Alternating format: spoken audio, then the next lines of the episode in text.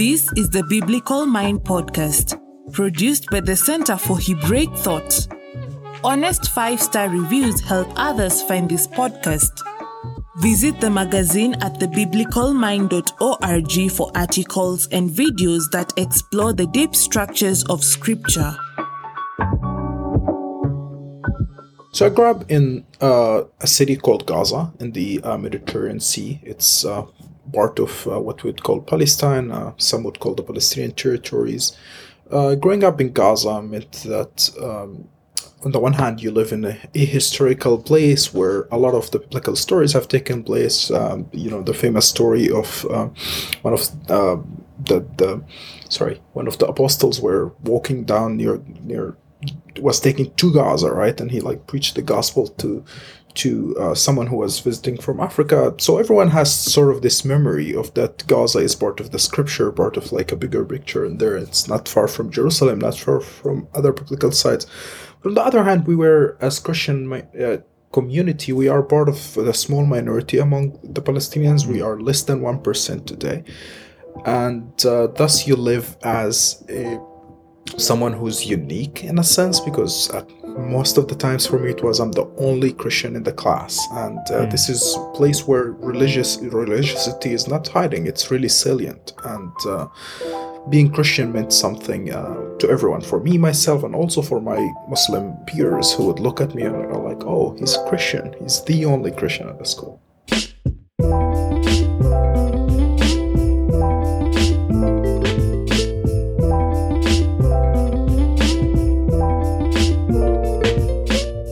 Yeah. So, uh, so can you fill that in a little bit more? What, like, would people look down upon Christians? Would they just look at it as weird? Are you different? I mean, I'm sure they they would associate Christianity with the West and MTV and kind of everything that came across on media. That's an interesting question, Drew. I, I had we had I had like a mixture of experiences actually.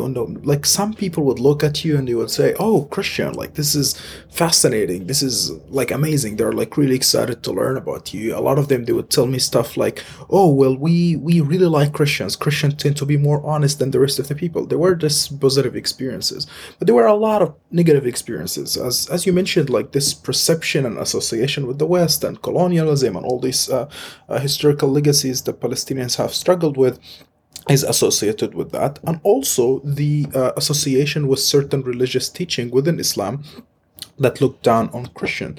So I had always this conflict I myself had most of my friends were Muslims. We had great relationship, but also had a lot of persecution and a lot of you know mocking, laughing at me because I'm Christian. Especially once the uh, society in Gaza after 2006 start turning toward more Islamization under hmm. uh, Hamas, the Islamic movement uh, controlling the Gaza Strip.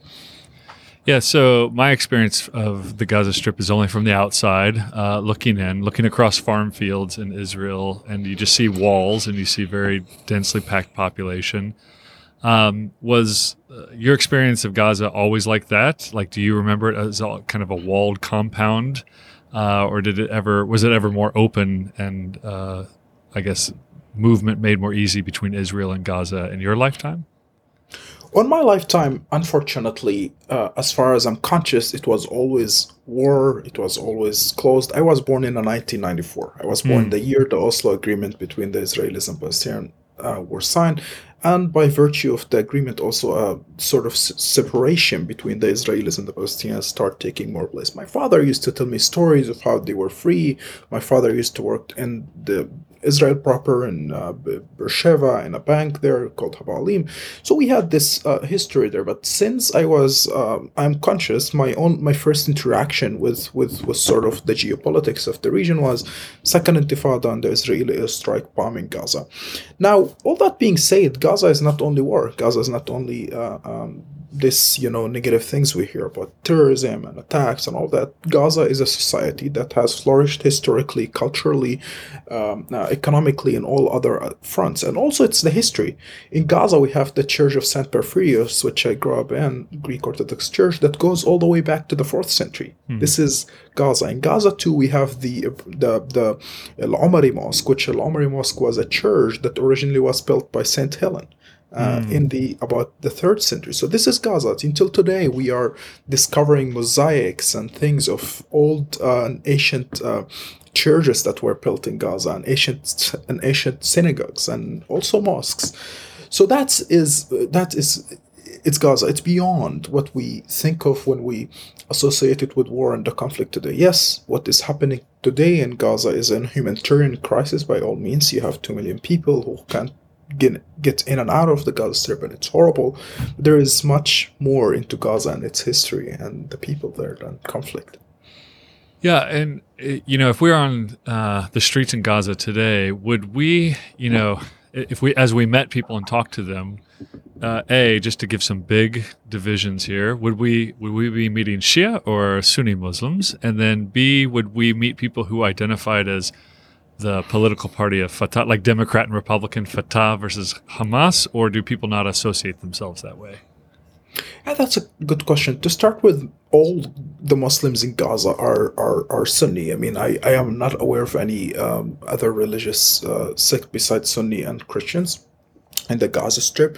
Today, the majority of, of Gaza, like the West Bank, still on paper at least, they are Fatah more. They're more nationalist. Now, does mm. this this does not mean that Fatah get to control the Gaza Strip? Hamas still control it after they won an election, both in the Gaza Strip and the West Bank in the 2006. Now, when people think, oh, Hamas won the election, they associate right away. Well, they might they, they, they must be the majority. Now, in reality, it's it's different because the jurisdiction in the Gaza Strip and in the West Bank it's different. The institutionalization, structural reasons all played part for why Hamas won the election. Today, the, if you are in Gaza, the majority of the people you meet are not Hamas. Matter of fact, you would find them bitter and angry at Hamas because of all mm. sort of, of, of, of authoritarian um, repression that they has experienced in the Gaza Strip. However, does not mean that uh, you wouldn't meet Hamas people in the street. I mean, the the the I can't remember the numbers of how much Hamas supporters there are in Gaza, but at least you would find about 30% Hamas supporters and maybe a little bit less than that Hamas members, people who are actually registered as part of this social movement and Islamic resistance. Hmm. And as far as Christian and Muslim, since Christians are less than 1%, and even less now, so, right, it's, it's a dwindling number of Christians. Um, most of these are uh, associated with the Orthodox, uh, the Eastern Church, I assume. And are there, are there any like conservative Baptist evangelical churches in Gaza?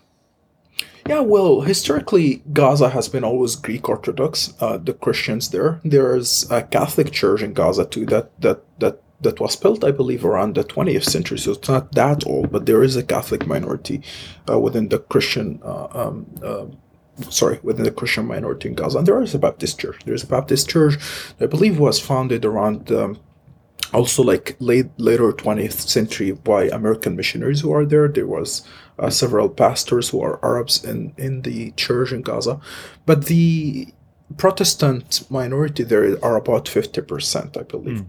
However, despite that, despite the number of the Christians and how small we are, we had a great uh, social an economical impact on the Gaza Strip. For example, in Gaza today, one of the main hospitals in Gaza is called the Anglican Hospital, Al Mustashfa Al in Arabic. It's a, an Anglican hospital that serves everyone, serves Christians, serves Muslims, serves everyone in the Gaza Strip. The schools in Gaza, the best private schools that produce the, the most you know intellectual and um, um, engineers doctors are christian schools uh, and these are schools. I'm not talking about universities. They are the Catholic school, they are the Orthodox school, and also uh, Rosary Sister School in Gaza. So, despite the, them being minority, the Christian, Palestinian Christian in Gaza have played a, an, an important role in, in building the, the society and the culture of, of the Gaza Strip and the Palestinian territories generally. Okay. And as far as, you know, simple things like this is going to sound very naive, but uh, would you, as a as a child, invite a Muslim to come to your church service, or was were these no go regions? And well, where, would you that, go into a mosque to pray? Well, that's an int- that's an interesting territory because, like, uh, I, I always wonder that, right? And, and like, I would love for my Muslim friends to be able to be with me at a church and like like experience what church look like, but practically, no because the church wouldn't agree. The church would be afraid that that this would be as as an act of trying to convert uh, this this person, and this would probably make Muslims very angry. But also Muslims don't agree. A lot of them, a lot of Muslims would uh, would say if you enter if you enter a church, this is has some sort of bad association in their mind or whatever. A lot of them this way, but that does doesn't mean that all of them do this way. I have a friend of mine. His name is Rami Aman in Gaza, and he's Muslim. He's leading this uh, organization called Gaza Youth Committee, and uh, part of his work, he would take groups of like fifty to hundred Muslim kids and made them visit the church and tell them these are the Christians. Whenever you hear the word Christians in the Quran or in the school, don't associate them with the West. These are your Muslim brother and sisters. Think of them and think of that. Now, on the mosque question, I personally uh, went to the mosque several times in in in our neighborhood uh, because of cultural um, cultural. Um, experiences not cultural experiences in the sense of like me and being interested in islam and its culture because i already know it from school it was more like you know playing soccer with the muslims playing uh, tennis tables all this sort of stuff that hamas started putting in mosques after they controlled gaza So today in Gaza, uh, there are no Israeli soldiers uh, inside Gaza. Correct? There's no uh, Israeli control. So in other places in the West Bank, you will have some places that have various control of Israeli political control versus uh, military versus police control. But Gaza is entirely ruled by Hamas right now, but with Fatah as a, as a I guess, a minority uh, political party or majority by number, but maybe minority by political rule right now. So how do they rule? Like, is there a part parliament? Uh, I'm, I'm especially interested in like how do they make decisions that might affect the churches, the few churches there, or protect the political minorities or the uh, the religious minorities there? Yeah, that, that that's an interesting question. I mean, although Fatah and Israel don't have an um, um, what appears to be direct rule over the Gaza Strip, they sort of still have the, the strongest leverage over it. When it's come to border, when it's come to all of that, Israel control all the borders, with Egypt too controlling the, the Egyptian border, and Fatah gets to also uh, deal with the Israelis on the questions of the border with, with Gaza. So although Hamas controls their Fatah, who are the Palestinian Authority, the sort of like uh, legal authorized authority to control there, the Gaza Strip still work with Israel and Egypt on when to open, when to close, all this sort of stuff. Now, on day-to-day um, uh, decisions inside the Gaza Strip, Hamas and its government uh, get to decide that. Now, how it works, it, there is no actual parliament that that exists because President Abbas sort of dissolved the government, but still their parliament sort of meet, but they don't like do registration necessarily. Uh, sometimes they do. It's kind of confusing. There is no clear legal framework on how to sort of adopt policies. Now, at the beginning, when Hamas controlled, they had debate within Hamas. Shall we like implement Sharia completely? Shall we not? And the decision that they take that they wouldn't, and the, their decision was that they would sort of adopt the old Palestinian Authority framework and laws, which is belong to the to Fatah, and within that they modified a little bit what to do. But practically, on the important issues of um, you know security stuff like that, it is the um, security uh, regime within Hamas that that get to, to decide these things. With regard to the Christians, what I would say is the following Hamas's approach to it has been to grant freedom of religion to the Christians to a certain extent without, you know, allowing them to preach, let's say, the gospel or to sort of uh, convert others, but to pray in their churches, all of that, and to protect them for two reasons. I think one, it is religious reasons. I think within Hamas there is this idea that we should grant uh, Christians right to worship, or Ahlul Kitab, the people of the book, as they call them. And the other reason, Hamas have found the Christians in Gaza to be instrumental in their um, message to the West. Uh, Hamas has been trying to. S- find to sort of promote itself as the representative of the Palestinian people to the world, and the Christians are instrumental to go and to greet them on Christmas and put pictures on the website in English. To uh, made them make a statement when Trump moved the embassy to Jerusalem. All this sort of stuff has been very helpful politically for Hamas as it tried to promote itself in the Western world, especially in Europe and the US.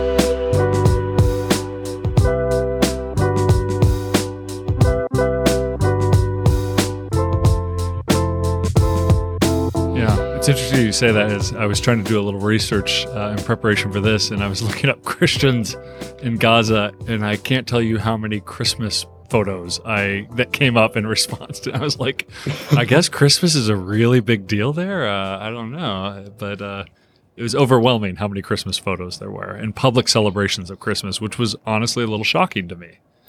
Uh, The truth is, it's not public. That that's the thing. It's so before Hamas took control of Gaza, it used to be public, like in the West Bank. You used to like in this main park in Gaza called Jund al Majhul, you'd have Christmas tree.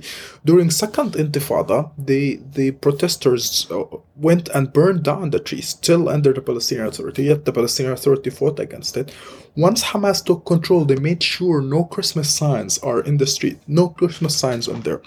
Yet still, did start allowing it inside Christian, inside sorry Christian places like the garden of the church, which is mm. has wall around it or something, and then they'll bring the media and make it seem like oh it's this public event where everything is mm. celebrating whatever, and the people who don't know Gaza they go like oh that seems like a public park or whatever. It's private, it's in their walls, and people are discouraged from the mosques and others to to to participate in it. But the leaders of Hamas would come, mm. and that's a new phenomena. That's only last five years Hamas, which has changed its attitude and how to to to deal with the Christians, and that that has been always fascinating to me because I grew up learning all these bad stories about Christmas from Hamas and Muslims' perspective, and now there is this sort of more uh, private normalization with it in order, I believe, to to send a certain message to the West. Oh, that's very interesting. Uh, that explains a lot. Uh, I bought it. I was like, oh, look, this big public park, and they have this public Christmas tree.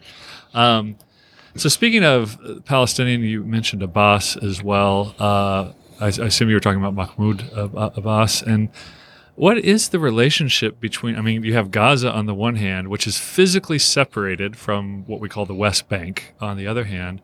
What's the relationship between Palestinians in Gaza and the West Bank? Maybe like family wise, but also politically. Yeah, po- politically they are completely one people. They identify as Palestinians. They see themselves as part of the same nation. Now, uh, family-wise, there are some of these people are cousins of the others. Some of these people are like people who have fathers in the West Bank or mother in the West Bank or whatever. My mother, for example, is from the West Bank. My father is from Gaza. I was born in Gaza, and ten years ago I moved to the West Bank. So this is the sort of relationship. The relationship is really a family relationship. Yet there is separation, and there are some people who are in the West Bank who don't see their families for literally 10 years. A lot of those people are Christians who lived after 2006 and they cannot enter Gaza or leave Gaza without uh, either an Israeli permission or the Egyptians letting them in through the Egyptian border. Yeah, speaking of the Egyptian border, uh, well, we'll come back to the Egyptian border in a second because that's a big question Yeah. for me. But um, so really, there's a strip of the what's now the modern nation of Israel that kind of cuts between the West Bank and uh, and Gaza. And so you're saying without permission from uh, Israel on the Gaza border side, someone from the West Bank just can't go see their their parents or their cousins or their extended family, and and there's no way for that to happen, or is it one of those things where you have to ask for permission and then you have to wait a long time before you ever get it, or something like that? You can't casually drive the 20 miles across it to go see your family, is what I'm hearing.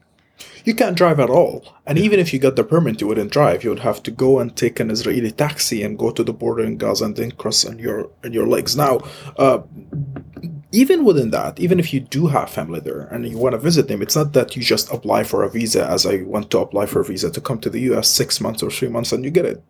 There's no about really a clear uh, criteria for when they would give you a permit or not. I, I usually say that people who want to leave Gaza, usually the easiest way for, or not the easiest, I mean, like usually the way that um, you get the permit, are, there are two conditions. One, that you are very sick, like really, really sick, that almost cancer level, that they would allow you to go to a hospital. Or if you're Chris, a Christian and there is Easter or Christmas and then you get the permit and, hmm. and you leave. But be- beyond these two conditions, it is almost impossible to get permits. Not to say that they don't grant humanitarian permits sometimes to visit your family. It happens, but very rarely, usually in hmm. special occasions like Christmas or something, but very, very rarely. For the Israelis, the condition of having a family member in the Gaza is not condition enough to, to for you to be allowed to visit there. Yeah.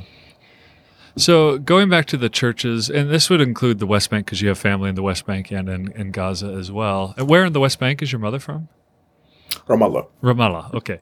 Um, if we were to go into, I, I think uh, a lot of Westerners who haven't, again, haven't been to Israel, they're surprised to find that if we say somebody is Arab in Israel, uh, that might just as much mean that they're Christian as they are Muslim, right? And so, like a lot of Americans don't associate Arab with Christian, but that's a, um, it's very common. And the, I, I wonder when we talk about Scripture and how the churches use Scripture like if I were to walk in a, a typical Orthodox or a typical Protestant uh, church in the West Bank, what am I going to hear them preaching about? I mean, in, in America, I could say salvation, you know, becoming a better person, you know, self improvement, a lot of this stuff. What am I going to hear them preaching about in the West Bank? This is a, a fascinating question. I haven't thought of that before, actually, to compare the US and, and, and, and, the West Bank. I would say the following I would say you might walk in and you'll be surprised that you heard a very similar message in the US, a message where it focuses on personal salvation, change yourself, sort of repent from your sins, sort of message, gospel centered message. Or you might enter another church and you hear a, a social gospel oriented message where, mm. like, people, they're talking about justice, liberation, standing up against the occupation. There's this sort of two streams mm-hmm. within um, the Palestinian um, uh, church on how to like approach uh, social issues and how to approach uh, salvation as, as a concept. Is it a personal thing? Is it more of a societal thing that include also fighting against uh, occupation and seeking liberation? Yeah, and even that split. I mean, in my mind, in American churches, the more people understand the Old Testament, the more they tend to uh, see justice as a societal issue.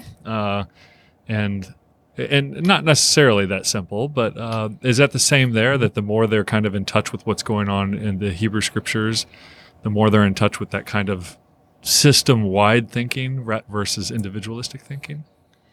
There's there's that definitely. However, the Palestinian Church uh, relationship to the Old Testament is complicated mm, by I the virtue of, yeah. of the existence of Israel, right? right? There are some some theologians and pastors who lived in 1948 and they experienced the, the trauma of the war in 1948 and people who were driven out of their homes in 1948, a lot of whom are Christian, by the way. And then, you know, they had to make sense of the Old Testament. They're hearing this new people, the Jews who came to the land, and they're claiming the land using the very same scripture that they're reading and that they believe in. And to them, they had to come with a new hermeneutical lens of how to look into these scriptures. I mean, obviously, the easiest, you know, uh, uh, thing that was for a lot of theologians to do is to just say, "Oh, these Jews are not the same Jews that we are dealing with, right? That, that the scripture sort of not talking about them, or to say that any anything that had to do with the Jews in the Old Testament is only applicable to the church today." which is you know classic sort of supersessionism or or replacement theology or whatever mm-hmm. the label is today and the other view was to to just um, yeah, look at it completely as um, irrelevant to say that the new testament sort of it, it's a new revelation sort of uh, uh, show us what does what what god looked like but god in the old testament sort of misunderstood by the jews historically mm. and these are the two schools that uh, that are today um, the mainstream, at least theologically, among um, um, Protestant church there. If you are interested in more like sort of the scholarship beyond that, it, you'd look at like someone like Yohanna Katanacho, who's an Old Testament scholar at Bethlehem Bible College, who would be more on the conservative side, that would say, well, the problem is only hermeneutical. And they're more liberal is Naim Ateek, who is a Protestant uh, or Church of England priest who would say, no, the Jews have misunderstood the, the Old Testament completely, and this, what we see in the book of Joshua and others, is not really God, it's the Jewish understanding of God. Yeah, and of course, I mean, we can find those same views in just about any sector of theology in the church as well. So, in that sense, it's not uh, crazily different.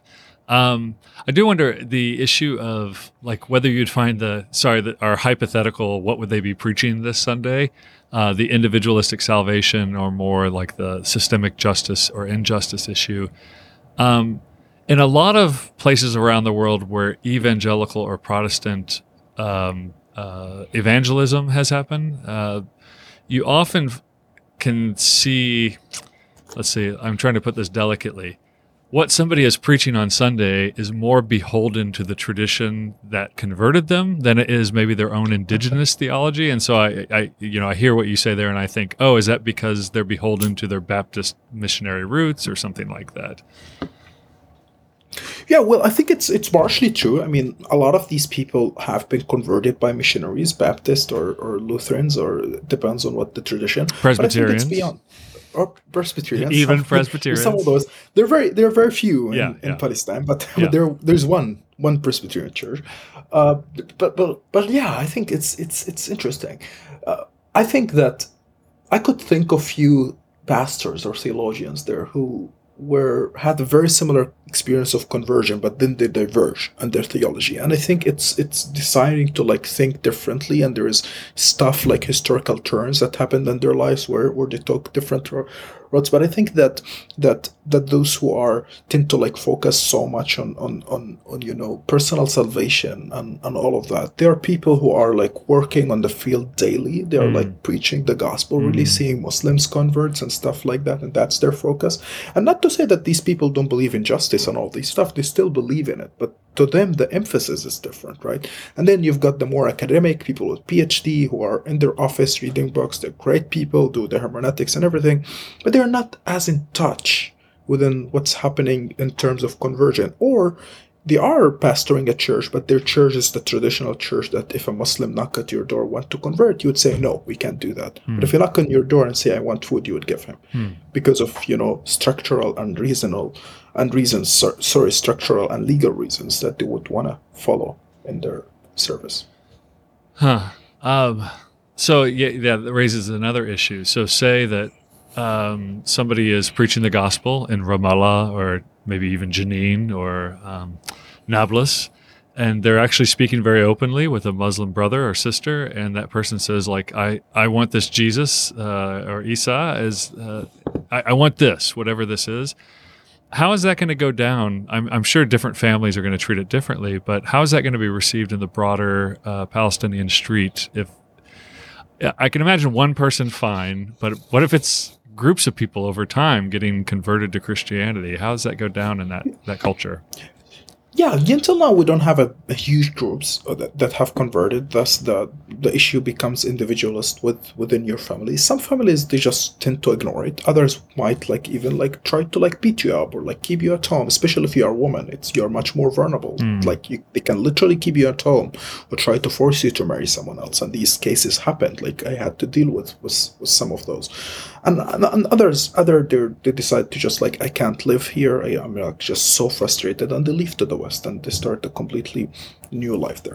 Now there is a lot of people who choose to like be silent about their faith, to not tell it um, at all, and this is one of my critiques of uh, the Western uh, missionaries because a lot of Western missionaries who come who are I don't know receive training at Wheaton or or at Trinity or whatever, and they come with this whole ideas of C1 to C5 missionaries and how like the C5 how to live double life and to live completely Muslim and completely Christian at the same time. And it's fascinating to me because like the people who fought against the, the C5 sort of agenda of living both Muslim and Christian the most were the Muslim converts themselves who hmm. said there's no way I can be both Muslim and Christian at the same time. And it's so funny to me. I was like this white missionary usually coming to the West Bank and telling them, no, no, no, you can't do that. You should do that. You should love and respect Islam. At the same time, love and respect hmm. Christ or whatever. And they're like, no, I can't. I just lived this thing. I can't be in it. And I think it's it's it's fascinating to just see the dynamic of how these things happening. Uh, is there anything that you would say? You know, if you were to go into a, a church in Gaza or a, ch- uh, a church in the West Bank, that you would see it. Uh, and I like I've spent a long a lot of time in a Brazilian church, and there's certain things that I see, and I'm like, oh, that's so Brazilian. Um, is there anything that you would say is just like when you hear it or see it, or maybe even smell it? You know, if there's you know some kind of food or something that like, ah, this is a Palestinian church. Yeah, I think that I think that to me, and I haven't been to a lot of other um, international churches beyond the American and the Palestinian church. I think the joy, I think the the the way expression of joy and like uh, it's it's just different. Like you know, Americans would like jump and do all this uh, uh, movements, and uh, Palestinians w- wouldn't necessarily. But there is a particular jo- joy. There is a particular you know rhythm to the music that is just different, especially in the evangelical uh, church and the Greek Orthodox and others who are not evangelicals. I think there is still beauty within there, but the, but as we know, there is uh, unity in the tradition. It's universal. You go to Greece or to Palestine, it would be similar beyond uh, be, beside the language, they'll be different. Well, Khalil uh, Sayegh, thank you very much for your time, and we look forward to talking to you more and learning more about the Palestinian Church in the future. Thank you, Drew, for having me. I really appreciate that. You've been listening to the Biblical Mind podcast, exploring the deep structures of Christian scripture. For more, visit the magazine at thebiblicalmind.org. Subscribe to this podcast at all the usual places so you never miss an episode.